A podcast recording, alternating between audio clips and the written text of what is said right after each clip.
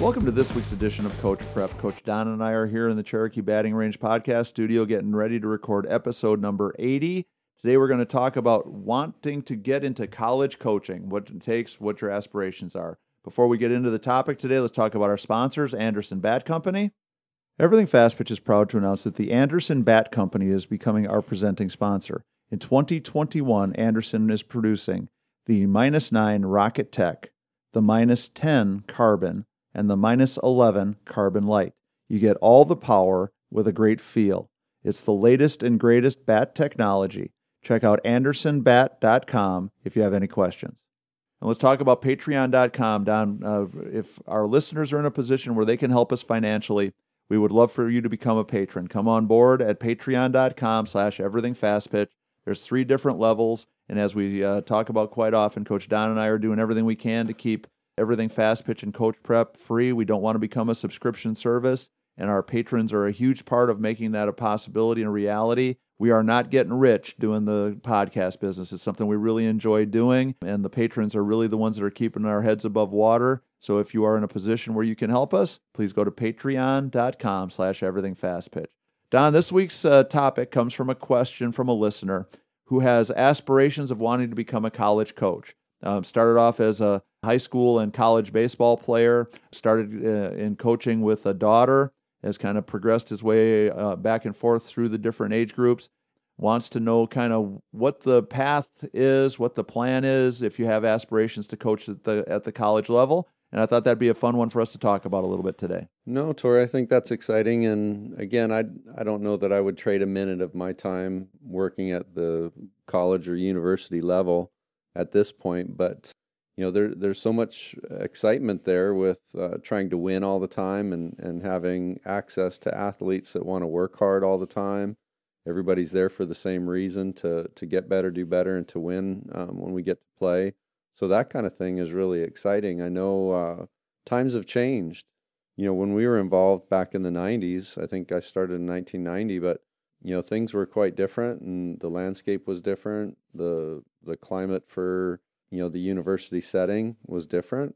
You know i know being a part of it can be exciting and a, a, a neat avenue for somebody to be aspiring to and you know i think that could be a, a fun journey for someone still. Yeah. from my point of view i think from a pure coaching experience there's nothing better than being a college coach. Yeah. Because you are working with high high level players that you get to work with on a consistent basis and have um, an impact. You get to impact their development yeah. as players. You can actually see them growing and learning and becoming better and, and developing their skills, developing their game. And that aspect of it, to me, being a college coach is one of the coolest things ever. When I was a college coach, I used to think that I would never enjoy coaching or instructing again at any any level besides the college level because I'd become kind of a talent snob. I'd gotten so used to working with really good players that I'd kind of lost track of how much enjoyment you could get from coaching kids that were beginners or that were, you know, just on their way up and uh, that were, uh, you know, learning, you know, some of the more fundamental things. For somebody who's got the goal of becoming a college coach, there's a lot of different ways and a lot of different paths that somebody can take. Now, I think the most likely path now is to be in a position, and I almost have to be in a position where making money at the outset is a low or, or zero priority. You know, my very first college job when I started coaching at University of Wisconsin Parkside, my first salary was four thousand dollars a year. Now that was 1992, but four thousand dollars a year. I gave up a real job to chase the dream of coaching at the college level because I wanted to coach college level softball. I thought it was going to be the ticket. And of course, from that, I was able to parlay that very humble beginnings into a real career where I made, you know, a decent living for most of my coaching career. Again, it required, you know, me and my wife and my family taking a leap of faith, thinking, okay, we're going to do this for a while and we're going to really tighten the purse strings and have to live frugally and, and really cut some corners uh, to take a shot at it. And we were able to do it and, it, and it ended up being a success story. But I think a lot of that is still true today. I think that uh, um, because there are a lot more people now interested in coaching. You have a lot of former players, a lot of kids that uh, really love the game that want to stay in the game. You have a lot of people out there competing for spots and competing for jobs. And so, you know, starting off as a graduate assistant where you're working on your grad program and getting a small stipend, the volunteer assistant coaching position where you're technically, you know, not getting paid at all. Those are uh, almost always now the best ways to get a foot, in, the, door. The number of coaches who make the leap from outside of college athletics into the college field is very very limited. You know, there's a handful of people that I know that were like maybe successful high school coaches that were able to get a college job. You know, I made the transition from being a high school coach to a college coach. And the thing that got my foot in the door was the fact that the coach that I replaced had become the athletic director. And she had recruited some of my players. And from that, thought I was a good coach. Uh, had a job that didn't have tons of people applying for it because the salary was so low the you know that most people could not afford to do it um, and it was the perfect storm of I really wanted to do it. She knew a lot about me already because of my coaching background at the high school level, yeah. and that familiarity got my foot in the door. And then from there, you know, the rest of it took off. To just send a resume saying, you know, I've coached at the travel ball level, I've coached at the middle school level, I've coached at the rec level, and thinking that that's going to have enough clout to get a foot in the door is less and less likely in the modern world than it was once upon a time. You know, starting off uh, looking at uh, volunteer positions, um, looking at um, those kinds of opportunities, I think is a great place to start. The other thing that I would recommend is getting involved with established travel ball teams and, and uh, travel ball teams that are playing at a high level because that's going to give you again a chance to be on the field where some of the college coaches are going to see your work. Some of those college coaches that might be looking for an assistant coach, might be looking for a volunteer assistant. Uh, if you can get a foot in the door at, at a high school program, that's got benefits also.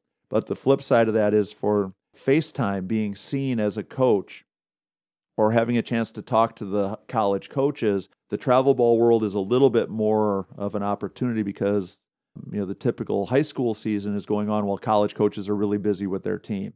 You're not going to necessarily see as many college coaches at a high school event as you might uh, at a, at a travel, ball, event. Yeah. Um, but so I think it all starts off with you know being willing to bite the bullet financially, you know, and and be able to you know to jump in in a situation where you can work for you know relatively little money, very you know very little security at first, and then kind of prove your worth. No, I think Tori too. What you said uh, has a lot of value. Is it's not one of those career jobs where everybody makes tons and tons of money, Right. and it's more of a labor of love, and and because it's a, a direction you want to take, um, type of job. But again, the there are those potential big salaries, but they're very Right. few and far Well, between. I mean, I'm I I'm mean- not uh, I'm not too proud to talk about it. The most I ever made as a Division One head coach was seventy two thousand dollars a year.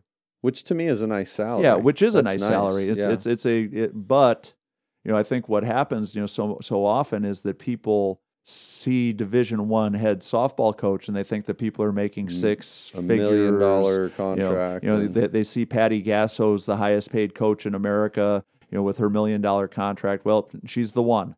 Right? You know, then you have a handful of other people that have, you know, really substantial contracts, but they're uh, a handful. But there are some big time, really famous, really successful Division One college coaches that are like at that hundred thousand dollar a year mark, which again is a really nice salary. Really a- nice. you know, yeah. But if you're living in Los Angeles, California, making hundred thousand dollars a year, that's different than living in Cookeville, Tennessee, making hundred thousand dollars a year. Sure. Um, so there's a lot of those variables. But the, the first thing is if somebody's going into it thinking that there's a pot of gold at the end of the rainbow, you know, the vast majority of, of head coaches are making less than I made And and, at it- my high water mark. and it's not a, a an eight to five scenario. Right. I mean, you're recruiting all summer. You're spending evenings training and practicing. You're it's a it's a labor of love for Right. sure. And uh, now that we've depressed everybody, um, we're going to depress going to depress them a little bit more. Um, so now we have you know a lot of assistant coaches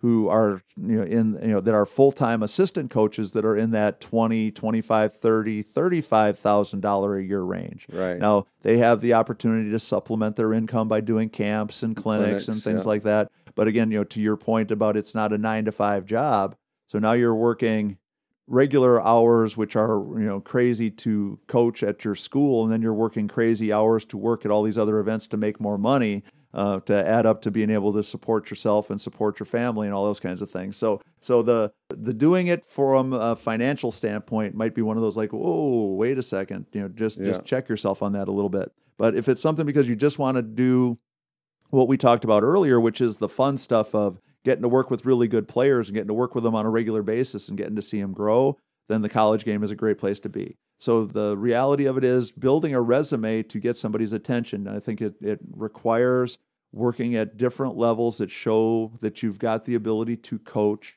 talented players. It- you know, because even if you're applying at a small Division three school, a small junior college, a small NAIA school that doesn't have tons of money and, and tons of uh, resources, you still have to show that you can coach the very best player. Yeah, again, coaching at the high school level is great. Coaching in the travel ball world is great, but you got to make sure that you're working your way up to coaching the kinds of players that those schools are going to be recruiting. Other than finding out, you know, who might be hiring, how how would somebody find out? Well, there uh, you can still always go to like the NCAA.com website. Uh, you know, there's all kinds of different uh, resources for seeing where jobs are being advertised. But the kinds of opportunities that we're talking about now, getting in as a graduate assistant or a, a volunteer assistant, that's much more of I already know the person and I've already convinced them that if something opens up, I'm the person for them. So both networking and Yeah, networking at job posts. Yeah, but networking way more than job posts. Right. Because you know the thing that I found out in my naivete over t- over time is that there were times in my career that I applied for jobs that it was just a waste of the you know the time and effort to send the email or to send the letter because they already knew who they were going to hire before that ever went in the paper. So just because so those coaches were already networked into knowing who they wanted. I guess from backside looking looking out, when someone does have a job position that they want to fill from within that school or from within their group of people already, they have to post a job. Typically, So typically they have to post that job. They have to interview, even though they know who they're going to right. hire. not necessarily always you know some of these positions. I don't know for sure that we have to advertise uh, that it's going to be different from school to school and- and, state to state. You know i think that you always have to advertise for like a head coaching position Sure. even though you might know you're going to hire somebody already. But i don't, don't think you necessarily have to advertise for a volunteer assistant coach position. Number of times that i'd have a friend you know email me or call me and say hey i'm going to have a volunteer position open. You know anybody yeah. and so, you know, then that you recommend a former player, you re- recommend somebody that you know. And so, if your uh, goal is to get into the college game, you need to be that person that has made some of those connections, built that uh, network, so that even though the school that's in your backyard isn't looking for an assistant coach or a, or a volunteer assistant, that coach knows that you really want to get into coaching. So your name is at the top of their list when one of their friends reaches out and says, "Hey, I'm going to have a grad position open. I'm going to have a volunteer position open. You know anybody?" Well, yeah, hey, I know this guy or I know this this uh, gal here in, in you know not too far from me. You know, that's talked to me about wanting to be a college coach. You know, I don't have a spot, but you know, but I think they'd be great. So that networking aspect of it is crucial if you want to get that foot in the door because I think the first inclination for most coaches when they're looking for entry level people is somebody that they already know. I always loved the idea of hiring a former player because then For that sure. kept somebody that I already knew. You I know the knew, knew the system. I knew their you know motivation. I knew that mm-hmm. they were interested in helping the program. And honestly, the times that I brought in people I didn't know very well was always a nightmare. Chances of you wowing somebody in an interview when they don't even know who you are is pretty slim. So let's wrap this So- one up, Don. So first off, don't do it if you think you're going to get rich. Do it because you really want to spend time coaching really good players. If you're interested in doing it, you have got to do the groundwork, the legwork of getting to know people, volunteering, I was going to say you camps, introduce yourself clinics. to the coaches. If yeah. uh, if there's a, a school or a group of schools that you can volunteer, you know, call those coaches up and say, "Hey, I know you have camps in the summer. I don't expect to get paid, but could I help? Hey, I know you've got a big holiday camp. I don't expect to get paid, but can I help run a station?" And then meet people. And then you meet people, you shake hands. Yep. If you're at one of those camps, it's got 25 or 30 college coaches working at it. Talk you to talk to every single one of them at lunch. You have your little business card. Let them all know that your goal is to be a college coach someday, and you know any help they could give you would be great. Try to encourage them to ask you to come and help them with their camps and clinics. Yep. The more of that stuff you do, the more it's going to open the door. Now, if all those things are unrealistic because you can't afford to donate your time, you can't afford to volunteer. I understand that that's the reality for a lot of people, but the chances of somebody being so amazing as a high school coach, or so amazing as a middle school coach, or so amazing as a travel ball coach to just get plucked out of that realm and apply for a job and get a job Going to be tough. is pretty tough. So you got to do all that legwork stuff. And it, it definitely is going to mean you volunteering and doing some stuff for free, or at least offering to do the stuff for free. You know, when I had people that volunteered to come and help out at camp, I paid them if they did a good job. Worked hard. Yeah, even if they came in, you know, ex, you know, expecting nothing, if they did a really good job and worked really hard, I would pay them still because I felt that they earned it. You can't go into it expecting that you're going to be the uh, featured speaker at the post camp lecture or whatever and, until you've kind of earned your ways. So hopefully, if that's what you're interested in, we've given you some things to think about and some direction that you can use to get on down that road. So Don, anything else?